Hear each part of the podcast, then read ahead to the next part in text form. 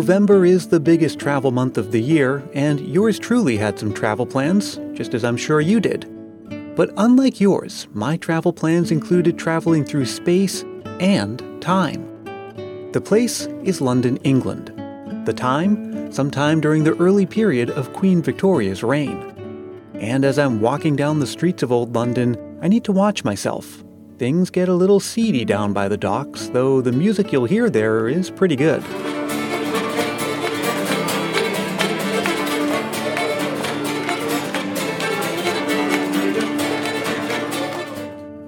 Down Petticoat Lane, I swing a loop by Mad Sal's Dockside Alehouse.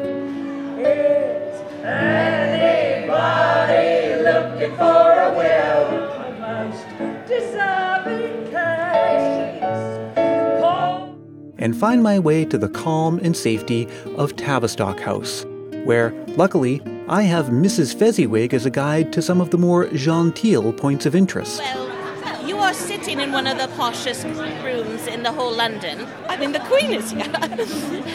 There is also the Adventurers Club, which is a gentleman's club, but they also allow ladies to come and lecture. But I'll have to get to all of that later, because I'm here on official business. Yes, once again, I've traveled back in time to Victorian London, but to put it more accurately, I've traveled 20 minutes from the house for the Great Dickens Christmas Fair in San Francisco. It's an immersive, theatrical, and utterly enchanting experience. With music, dancing, costumes, and the smell of cinnamon roasted almonds filling the air. There's so much to see, hear, taste, and encounter, including several live shows, one of which is a first for the Great Dickens Christmas Fair, and I don't want to miss it. In fact, I can't miss it. So why don't you come with me? We'll go together right now. Hello, everybody, and welcome. My name is Brian Earl. I'm the host of a podcast called Christmas Past. With me is Tim Babb, host of a podcast called Can't Wait for Christmas. And you are the lovely and beautiful on the inside and out audience for the very first time that we've recorded a podcast here at the Dickens Fair. Give yourself a round of applause for coming out. Woo! Now, Tim, this is for a podcast, so people can't see what you and I can see right now. So, could we perhaps describe? Uh, just a sea of festive garb taking us back to uh, Victorian England. Uh, corsets, bonnets, Some uh, top hats. ascots. And we haven't seen one yet, but I would be surprised if we didn't see at least one waxed mustache. Oh, right, yes. But for the next hour or so, we have some trivia games, we have some music. We're going to meet Kevin Patterson, the director of the fair, and have a lot of fun along the way, right, Tim? Yes, indeed. But first of all, for people who maybe don't know who we are, why don't we say? Uh, so you're the host of a podcast called Christmas. Uh, Can't wait for Christmas. That's correct. And you've been putting out an episode once a month since 2015. That's right. Comes out the 25th of every month all year long, or Rudolph Day, which is a thing you didn't know was a thing. And so throughout the years, you must have learned some really interesting facts about Christmas, things that most people wouldn't know. What are some of the most surprising? Uh, the fact that the song Jingle Bells, uh, people don't know, there's a debate about where it was written. Like some people think it was written in one part of America, some people think it was written in another, and there actually is a furious debate about that. Something you didn't think anyone cared about. How about you? You've been doing your podcast for uh, pretty much as long as, as me, right? Since 2016, you're Yeah. a little older than I am. Uh, and True in many ways. And yeah, I'm actually doing an episode this season on Silent Night. Oh, And I don't know if you knew this or not, but the author, Joseph Mohr, who wrote the words, Mm-hmm. after he died, they wanted to build a memorial to the song. Right? But during his lifetime, he never had a portrait drawn, no, did, no painting was ever done. And so when the artist wanted to do a statue, they had no idea what to make it look like. So they dug up his body what? and removed the skull to use as an artist's model for this sculpture. And then when they were done, instead of digging it up again, they embedded it into the Silent Night Chapel, which you can visit today, as over 100,000 people do every year in Oberndorf, Austria. wow. I thought it was weird that it was illegal to sing it before Christmas Eve. You found a way weirder fact. and that Christmas is weird. Yes. And it used to be even weirder, especially when we go into some of the history from back here in the Victorian era.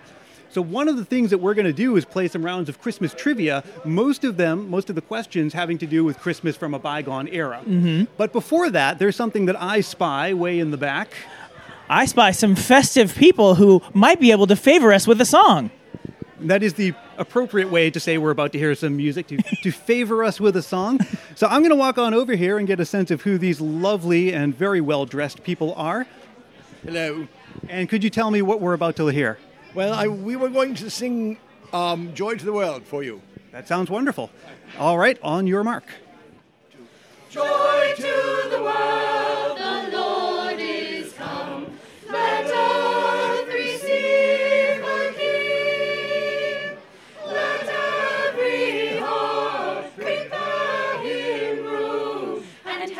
nature sing, and heaven and nature sing, and heaven and heaven and nature sing. Joy to the earth, the Savior reigns. Let men their songs employ. What fields and floods, what hills and plains, repeat the sounding joy,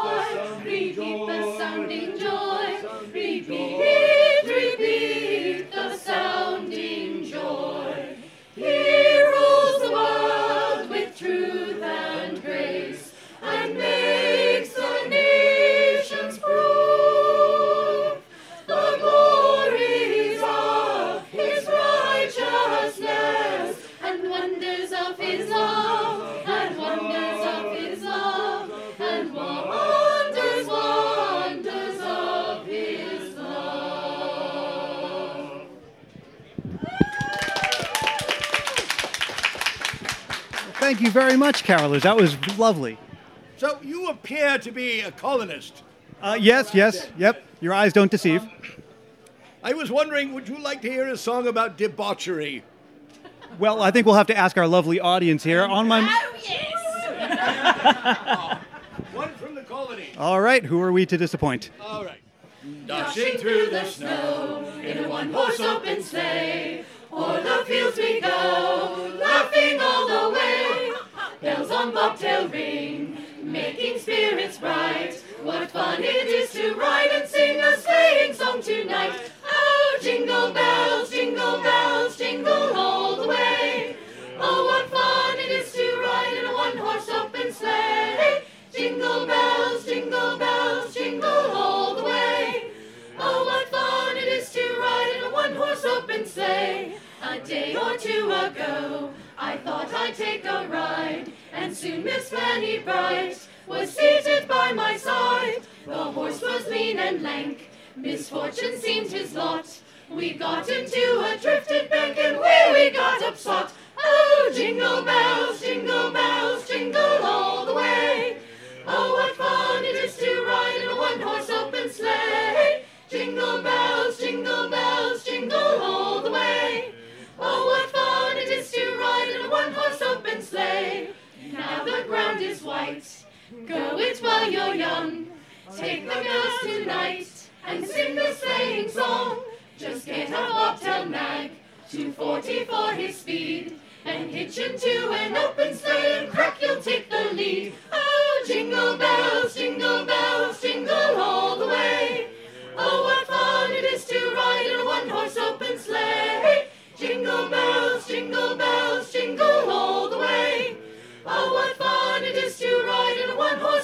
sleigh. Thank you very much, carolers. That was lovely. I'd like to thank you guys for sharing some of your music with us. Well, it's our pleasure.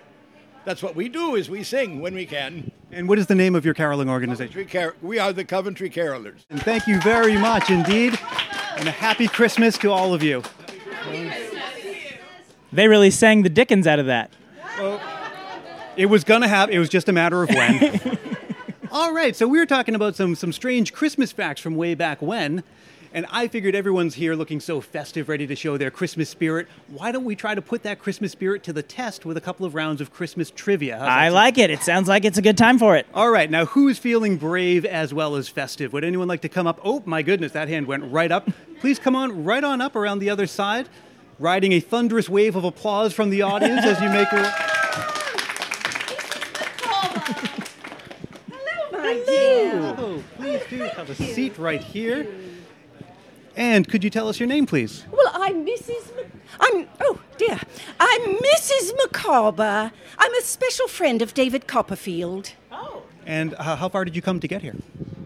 Oh, not very far. I just live over in Grosvenor Square. Oh, Grosvenor Square. Yes. I see. You know, we might make mention of Grosvenor Square in just a oh. few moments. Oh, very good. Okay, so I'm going to ask you some Christmas trivia questions. This is a very low stakes game of Christmas trivia. All These are all multiple choice questions. You can get help from the audience, you can get help from Tim, and at the end we'll have a nice prize for you, oh, okay? Oh, lovely. So we are here at the Dickens Fair, Yes. named, of course, for Charles Dickens. Oh, yes. So that's the first and the last name. Did you know that Charles Dickens had a middle name? Was it A. Hooper, B. Huffam, or C. Huron? Oh, my dear. Oh, um, my friend knows Miss Anning, Mary Anning. It's, it's Huffam. Ho- Hoffam. It is That indeed my answer. Huffam. Yes, Oh, B was the correct answer. Very well done. Now, I in, shall have to tease him with that later. Now, in Victorian times, a Christmas would often include something called Hunt the Slipper. What is Hunt the Slipper? Is it A, a party game where you literally have to hunt for a slipper? B, a variation on eggnog, except that it's spiked with absinthe? Or C, a popular children's book published in 1845? It's actually a game. You think it's the game where you hunt the slipper? It's not a game? That is absolutely correct. So long since I've played it. Now, this one's a freebie. So this is more not a question of how uh, much you know about Christmas history, but how well you were paying attention just a few minutes ago. Silent Night has all kinds of myths and legends surrounding it, but one of the following is really, really true. Is it A, that the author's body was exhumed and his skull is now embedded in the wall of the Silent Night chapel? Oh, is it B, goodness. the song wouldn't have been written if it weren't for some church mice who chewed through the bellows of the uh, church organ? Or C, that the song was actually the work of composer Michael Haydn?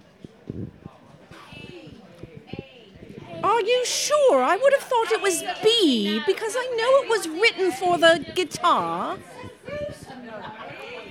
Sounds like the audience wants you to go with A. I think I'll have to go with A. And the then. correct answer was A. Oh, very good. Now, I should say that the other two really are myths that, that exist about that song. Uh, some people actually do believe it was the work of Haydn. All right. The Christmas cracker, the English uh, party Yes, of course. was invented in 1846. However, the actual cracking element would be added later. It didn't originally have the cracking element. It is said to have been inspired by what? Is it A, the crackling sound of a log on the fire? B, the loud knocking on the door by visiting carolers? Or C, the tradition of celebratory gunfire on Christmas, which is common in some countries? Oh my goodness, it could be any of those, couldn't it? It certainly could. Seeing that it's an English tradition, the gunfire thing seems more American. It does. It does. What were the other two? Was it uh, the, the crackling of a log on the fire? Or the loud knocking on the door by visiting carolers? I say the fire. The crackling fire. It was the gunfire. Oh, I steered you wrong. I'm sorry. Oh, that wasn't fair at all. Oh, that wasn't fair at all. In Norway, there is a tradition called popping the pudding. If the Christmas pudding is successfully lifted from the, uh, the pot, it is common to go out into the yard and fire a gun as a way to celebrate and to let the neighbors know, presumably, that you've been successful. Oh. And so now you know. Now I know. Well, Norway. I didn't know anything about Norway. How would I know that? Sir Henry Cole is said to have designed the very first commercially printed Christmas card in 1843. That was unusual. Uh, there was something unusual about the image on the card. What was it? Was it A, that each family member had the same face, the face of Sir Henry Cole? Was it B, it shows a toddler drinking alcohol? Or C, it contains a hidden message discernible only with a mirror and a magnifying glass? I would have thought it was. I was going with B even before you said that. I just had to make up for it when I gave the wrong answer last time. There's nothing wrong with a toddler having alcoholic beverage. That's how you put them to sleep, dear. And that is exactly right. It does show a child drinking a glass of wine, which was fairly common back then, but it got some flack from the temperance movement. Oh well. You well, of course, yes. Doing great so far. Thank you. For many Victorians, a goose club was an essential part of Christmas. What is a goose club? Is it A, a wooden club for hunting your own Christmas goose? Is it B, the original term for a group of geese, as one might see at a market? Or is it C, a communal banking system for saving up for a Christmas goose? I think it's saving up for a goose. It absolutely is. A goose club is where it would happen at the local pub, where you would uh, contribute a portion of your paycheck every week or month, and that at Christmas time you'd be able to get a goose. Yes, of course. All right. How else would the, the Cratchits get a goose? Now we're going to hop across the pond over to America, Oh. where a while ago, in 1659, the Puritans of Massachusetts Bay Colony banned the celebration of Christmas, Yes. as they were wont to do. You could actually receive a hefty fine for so much as baking a mince pie. What was their specific gripe with the mince pie? Was it A, that the smell of one baking could have a corrupting influence on the townsfolk? Was it B, that the pie itself was considered a form of idolatry? Or was it C, that by then the pie no longer contained mincemeat, so given its name, to cook one was to commit the sin of lying? well, who knows what mincemeat is anyway? I think. I think it was. I think it was B. They're all about idolatry and how bad that is. You are absolutely correct. So-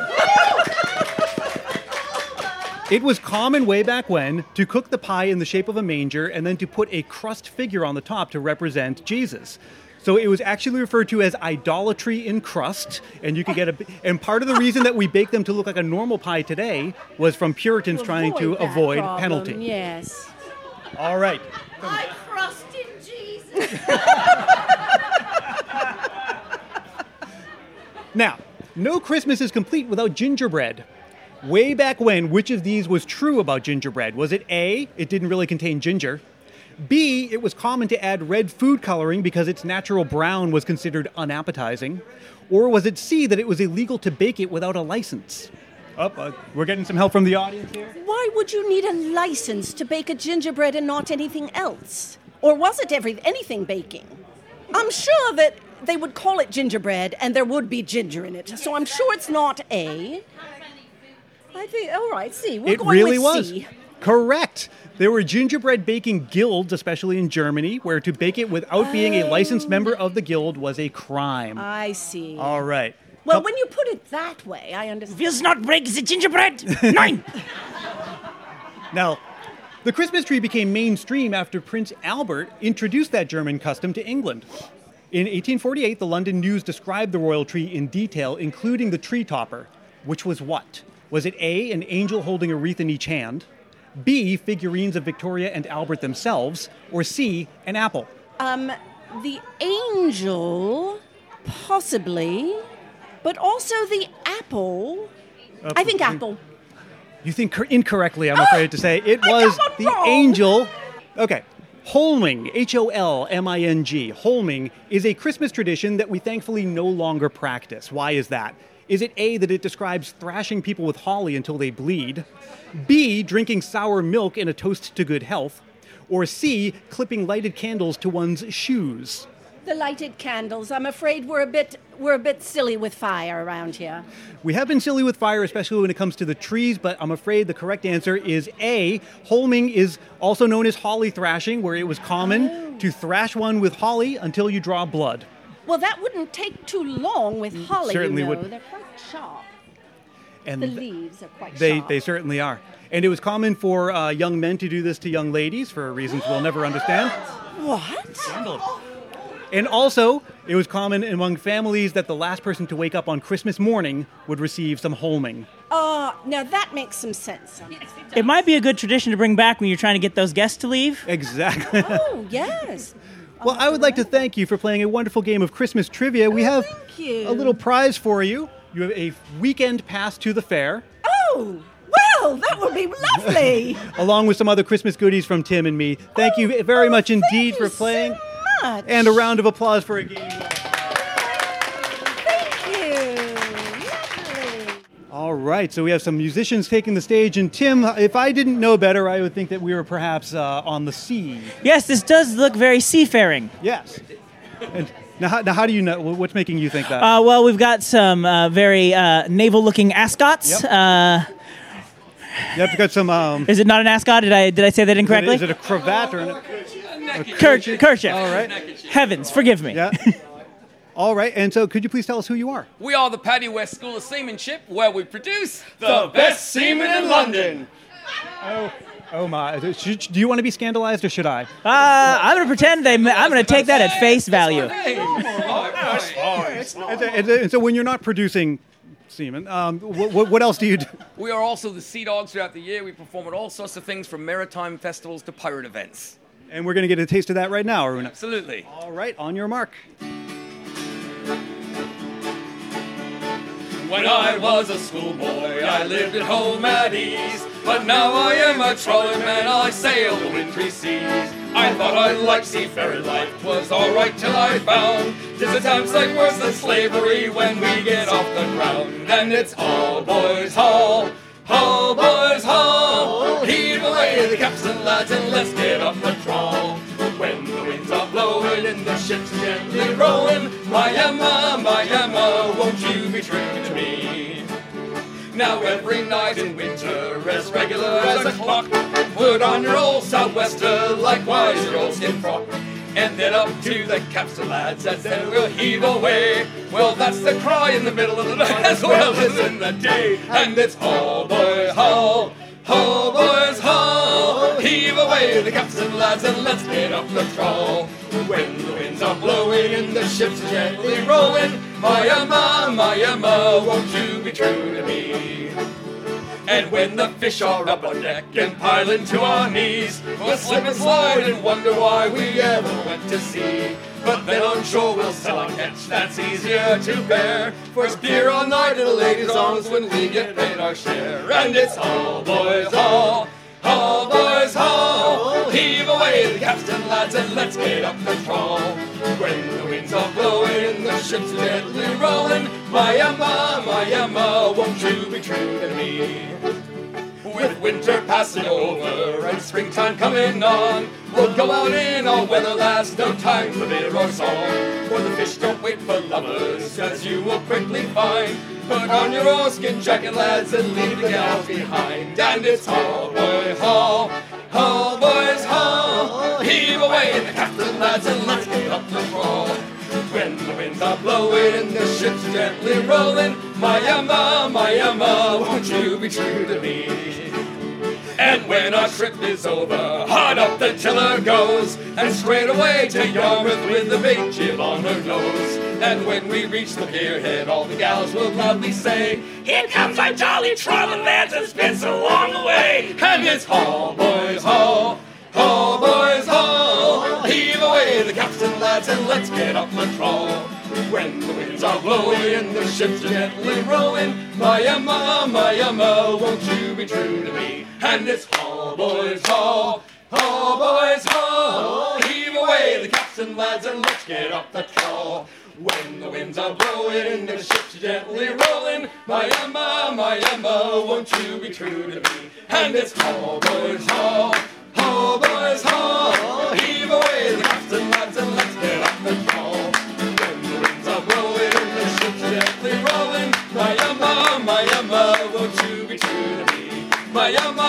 Emma, my Emma, won't you be true to me?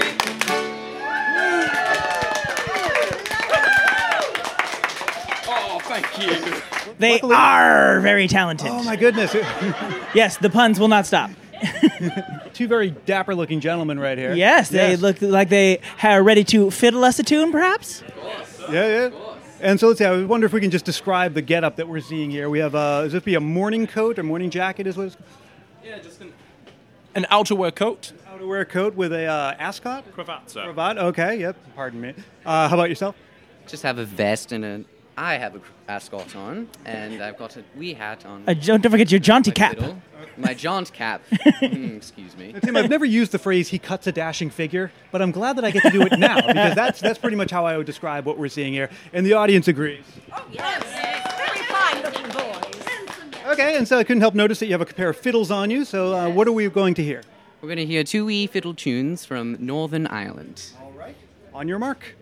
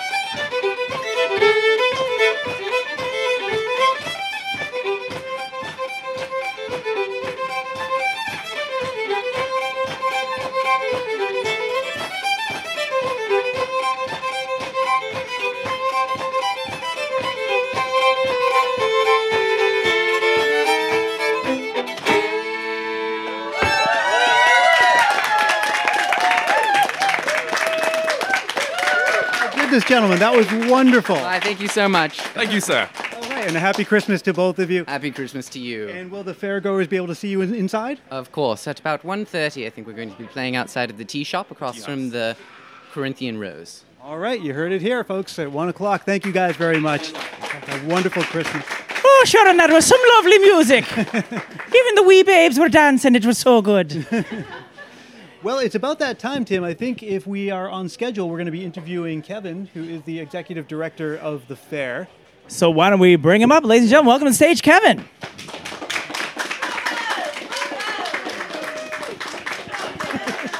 An expert curtsy. So first of all, welcome to the show, Thank you very much. and thank you for having us here. Oh, it is my pleasure. You are so welcome. Now, I wanted to ask about the origins of the Dickens Fair because it owes, owes its or its it, its origins are tied into a very another very popular fair tradition that takes place. Uh, yes, well, there is a, a thing called time travel that we all have in our hearts as something we wish we could do. And my parents, back in 1963, with a group of their friends and the children in their theater group, decided to create something called the Renaissance Pleasure Fair. It was the first such time travel event, uh, living history, if you will, in the world, really. And uh, a few years later, they decided to do one with a Victorian theme here in San Francisco in a warehouse down somewhere near the Embarcadero. And now, for the last 20 years, the Dickens Christmas Fair has been flourishing at the Cow Palace. And it's, uh, it's great to be able to celebrate our 37th year doing this. And our 20th year at the uh, historic San Francisco Cow Palace. Yeah, so the uh, the Dickens Christmas Fair is really something that is in our hearts, and we've been doing it for a long time. And I grew up here. My parents uh, handed the reins over to my wife Leslie and I uh, some 25 years ago, and we have been producing it uh, as a family show ever since. Now, are there some, are there stories from putting it on every year, like things that stand out, um, either uh, challenges or uh, or, or things, th- surprises, basically. Even though you're doing you're doing something similar every year, that I'm sure there are things that stand out from year to year. Is there any special, uh, interesting stories that you interesting? That's a word I made up. Interesting stories that you might like to share. Yes, of course. well, let me go back to when I was a little boy, and there was this um, this this person who was portraying a man who was the uh, the character out of uh, Oliver Twist, named um, uh, yes, Mr. Fagin. Yeah, yes. And and my parents wanted me to earn my keep, as it were, and so they told me that I needed to work for Mr. Fagin, and Mr. Fagin, of course, trained pickpockets. So I learned how to pick pockets when I was 10 years old and run around the streets of the Dickens Christmas Fair here at the Cow Palace in 1970 something and pick pockets. Except we had a bit because when you actually picked a pocket, then you very clumsily handed off the lady's handbag to Mr. Fagin and dropped it. And then Mr. Fagin would look at us very sternly and shake his finger and pick up the, uh, the aforementioned uh, picked item and hand it back to the lady very graciously, telling the uh, the boy by the scruff of the neck, which just happened to be me, uh, that he was misbehaving and he would teach him the proper ways of being a proper Victorian lad. So that was my little twist on have having been part of the Oliver story. That is a good skill, uh, pickpocketing. Where, where's my wallet? Uh, I noticed on the website um, you you encourage people to dress up in uh, uh, uh, authentic uh, Victorian costumes. But one of the things you discourage is costumes that are not of the era. And I'm wondering, is that rule there because there was a specific issue with people showing up in the wrong costumes? Well, we, we have had on, on occasion a, a stormtrooper not exactly getting it, and so we, we hope to educate people that it's a different empire that we are portraying here.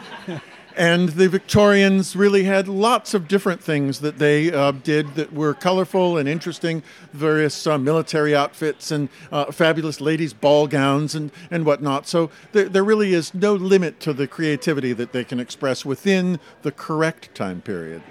And how, uh, what are some of the most amazing costumes or, or dress ups that you've seen people come here with? Well, I have seen a gentleman dressed as an admiral from the British Navy with all of the epaulets and all of the, the buttons down the front of his waistcoat being exactly authentic from 1862 to 1869. I mean, there, there are people who go to so much trouble to make their costumes for the Dickens Christmas Fair that they go to London to shop for the little bits and bobs, and then they do authentic recreations of that particular piece of clothing. And then there's also people who put on a bowler and a top hat or a, a, a lady's bonnet and, uh, and, and wear their jeans and are just as happy being swept into the time period as somebody who's gone to the trouble of uh, spending, well, thousands of dollars making a costume. So it, it really is uh, not limiting. Uh, people uh, express themselves in costume here, or they come just uh, basically uh, as they wish to, uh, comfortably dressed. Um, it's um, one of our favorite things to say that at the Dickens Christmas Fair, costumes are admired but not required. Nice. Now, as you mentioned, there are people who take not take it seriously, but like their fan, like their fandom, if you will. I, I don't know if you can describe Dickensness as a fandom, but like, so they come every year kind of expecting the same thing but it's but I'm sure you also want to change things up from year to year how do you strike that balance and what do you what do you do with the Dickens Fair from year to year to keep it fresh but also not lose what people are coming to see well, we do love tradition, and we're all about the traditions of the holidays and about the literary traditions that come out of Charles Dickens and out of Lewis Carroll and all of the wonderful authors of the time period. However, there are new shows every year, and every single day is different because this theater art form is fundamentally improvisational. With 800 performers being the characters, there are no two moments or no two encounters that are exactly alike. And if you come with your heart open, ready to play, it will be different every single day. Very nice. Brian, I've hogged all the question asking. Is there something you would like to ask? I don't want to. Well, if we're going to close things out, uh, what would be a, a, good way to make sure that you enjoy and be able to f- see everything that there is to see here at the Dickens Fair? Uh, when people come in, they get this uh, floor plan. Uh, would you suggest counterclockwise, or is there a place that you would go uh, right to if you were with a, maybe perhaps a young family, or another place you go directly to if you were a, a couple or something? Well, there is a map of our London in the uh, the London Chimes, the illustrated London Chimes, by the way, that's handed out to everybody that comes through the gates. And I do encourage people when they first arrive to take a moment, get their bearings, perhaps have a dance in Fezziwigs, just to sort of immerse themselves that much deeper in it, and then walk all the way to the far end of London and work their way back forward. That way, they've had a chance to sort of see little things that they might want to come back and spend more time in.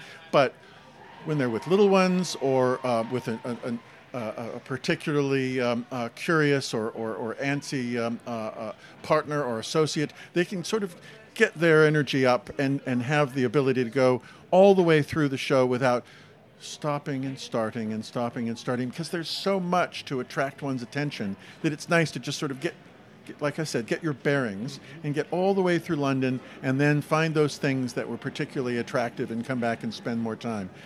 Make sure to spend time at the eateries. Come with, with, with, with a hearty appetite.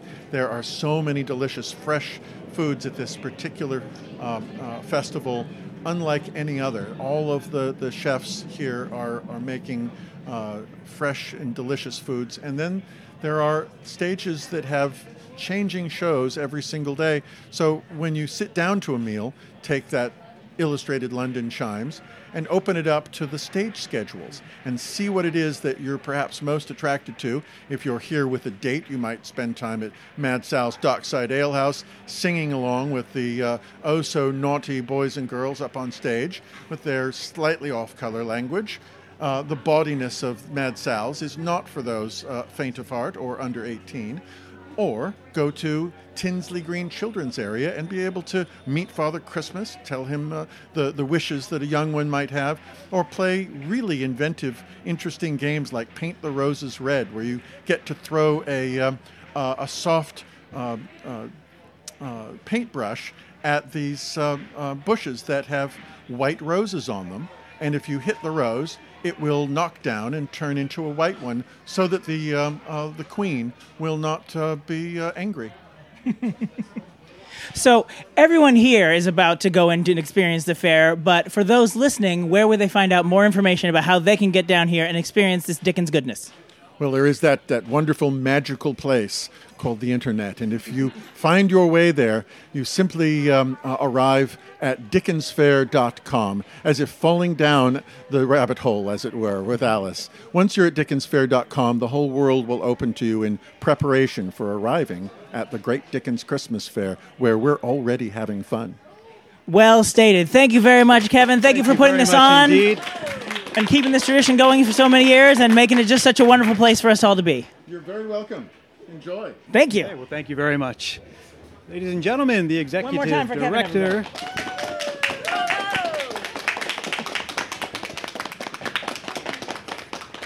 All right, Tim. Well, let's recap so far. We've played some Christmas trivia. We have. We've heard some musicians. We have indeed. We've got a chance to get an inside look at the Dickens Fair through the eyes of the executive director. Why don't we play another round of Christmas I was trivia? saying, I'm itching to play some more uh, trivia. we learned a lot last time. Yeah, I'm, I'm fun, mostly too. that's why I want to learn more. Uh-huh. Well, we're missing something. we need someone to come up here and play Christmas trivia. Who would like to come up here? Spoiler alert, you're gonna win prizes. I see someone who is like ready to come up, but needs a little encouragement. This lovely young lady here. Please come on up and swing around this side. Now, Tim, there's a reason this is taking longer than it would if we were in the 20th century. And perhaps you could help me paint the picture here. well, it is a, a lo- how do, how do you describe the the way the dress uh, shoots out like that? So it's um, a hoop skirt with petticoats over it. And then I'm, I'm wearing a corset, and the hoop skirt goes at the waistline of the corset. And I've got chemise, and I've got drawers under there. It's quite a production to get dressed. and then over the corset, I've got this little fichu to cover the bosoms. Don't tell Mama I said that word.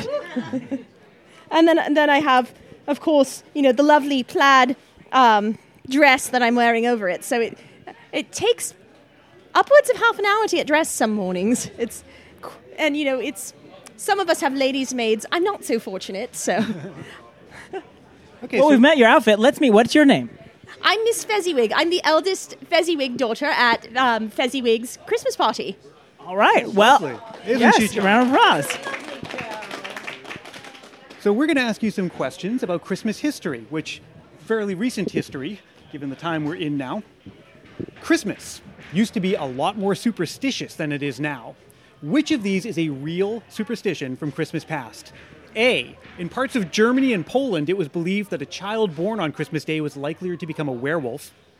B. To ensure good health, you should neither bathe nor change your clothing between Christmas and New Year's. Or C. It's bad luck if a cat meows on Christmas. That's quite difficult. I'm.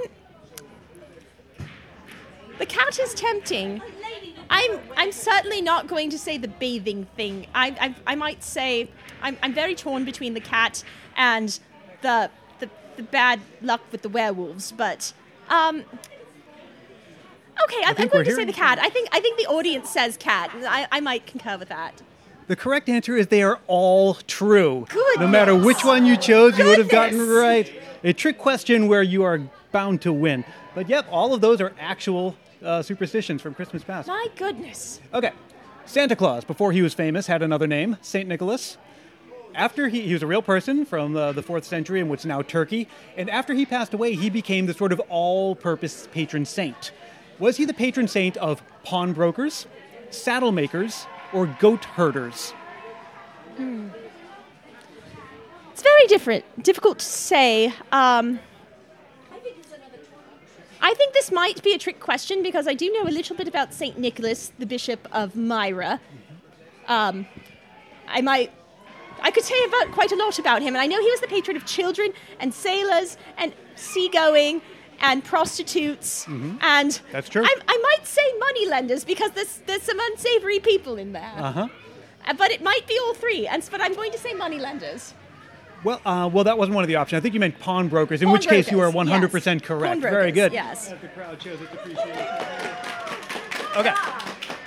Now, here's something else about St. Nicholas, right? He was a real person who became a bishop. Yes. How did he become a bishop? Was it A, he was appointed to that position by the emperor? Was it B, he walked around calling himself a bishop and eventually everyone just went along with it? Or was it C, that after the old bishop died, the priests in the city agreed that whatever priest was the first to walk into the church would be the new bishop as long as his name was Nicholas? I, I'm going to say C. It actually was C. This is this is really true. Well, Nicholas means victory of the people in Greek, so that that seems a very egalitarian choice. Apparently, one of the uh, priests had a vision that the next uh, bishop would be named Nicholas. So they all just sat at the church door and like the first guy named Nicholas who walks in is the new bishop. I, I know so much more mundane things about him, like he punched a man named Arius. He sure did. Yes. At the uh, the Council of Of Nicaea, Yes, the first Arius council of Nicaea. There was three councils Mhm. of Nicaea. and Arius was he held a heretical belief. He didn't. He wasn't a Yes. Trinitarian. He was not. He and specifically he had heretical beliefs about the Son of God, that he was not both fully human and fully divine. and for Arius. that, Saint Nicholas punched him in the face, and Constantine put him in jail. That's not very Nicaea. This is Oh, a guy who knows oh if you've been naughty or nice by the oh, way. Oh goodness! Okay. Now You have worse puns than my dear papa. Thank you. Here is something that you're likelier to get right off the bat. In A Christmas Carol, the Cratchits have two daughters. What are the names of those daughters? Is it A, Clarice and Annabelle, B, Margaret and Rose, or C, Belinda and Martha? Being well acquainted with the novel, I know it is C. Belinda and Martha. It is Belinda and Martha. Very well done indeed. Okay. A Christmas Carol inspired many adaptations for the print, screen, radio, and stage, including which of these? A. A TV special where comedian Rich Little plays all the characters. B. A cartoon called The Stingiest Man in Town where Tom Bosley, who played Mr. Cunningham on Happy Days, voiced a character named B.A.H. Humbug.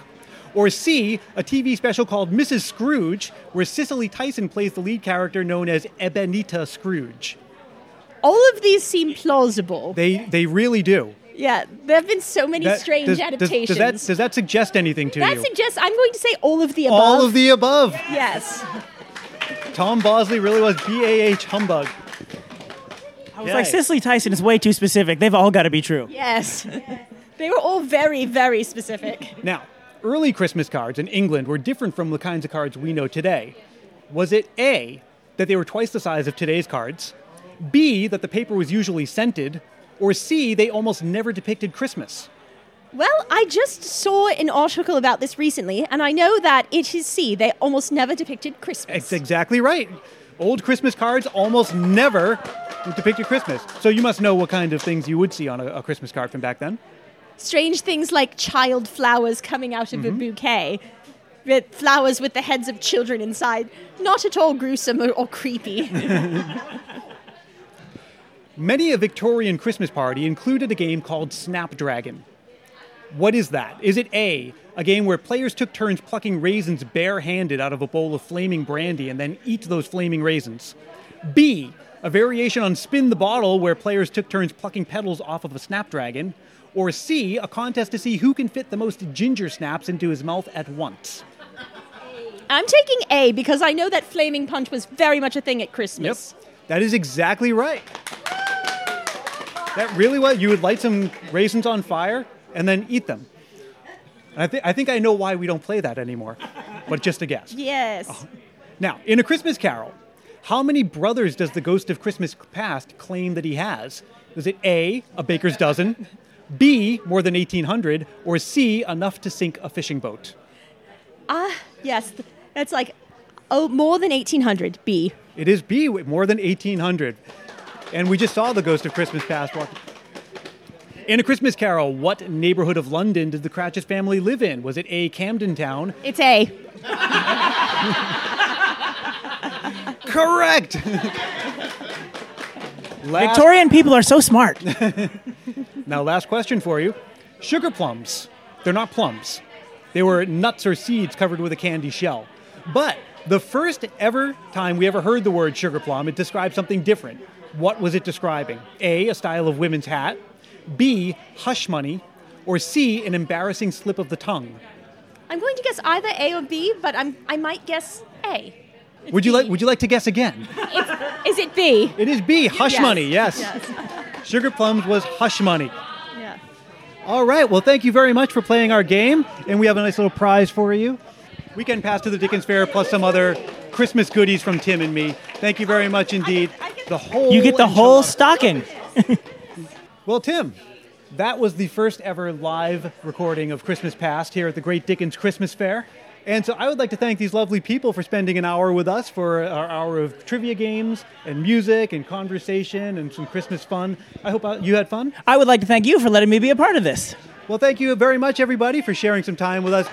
This has been the first ever live recording of the Christmas Past podcast here.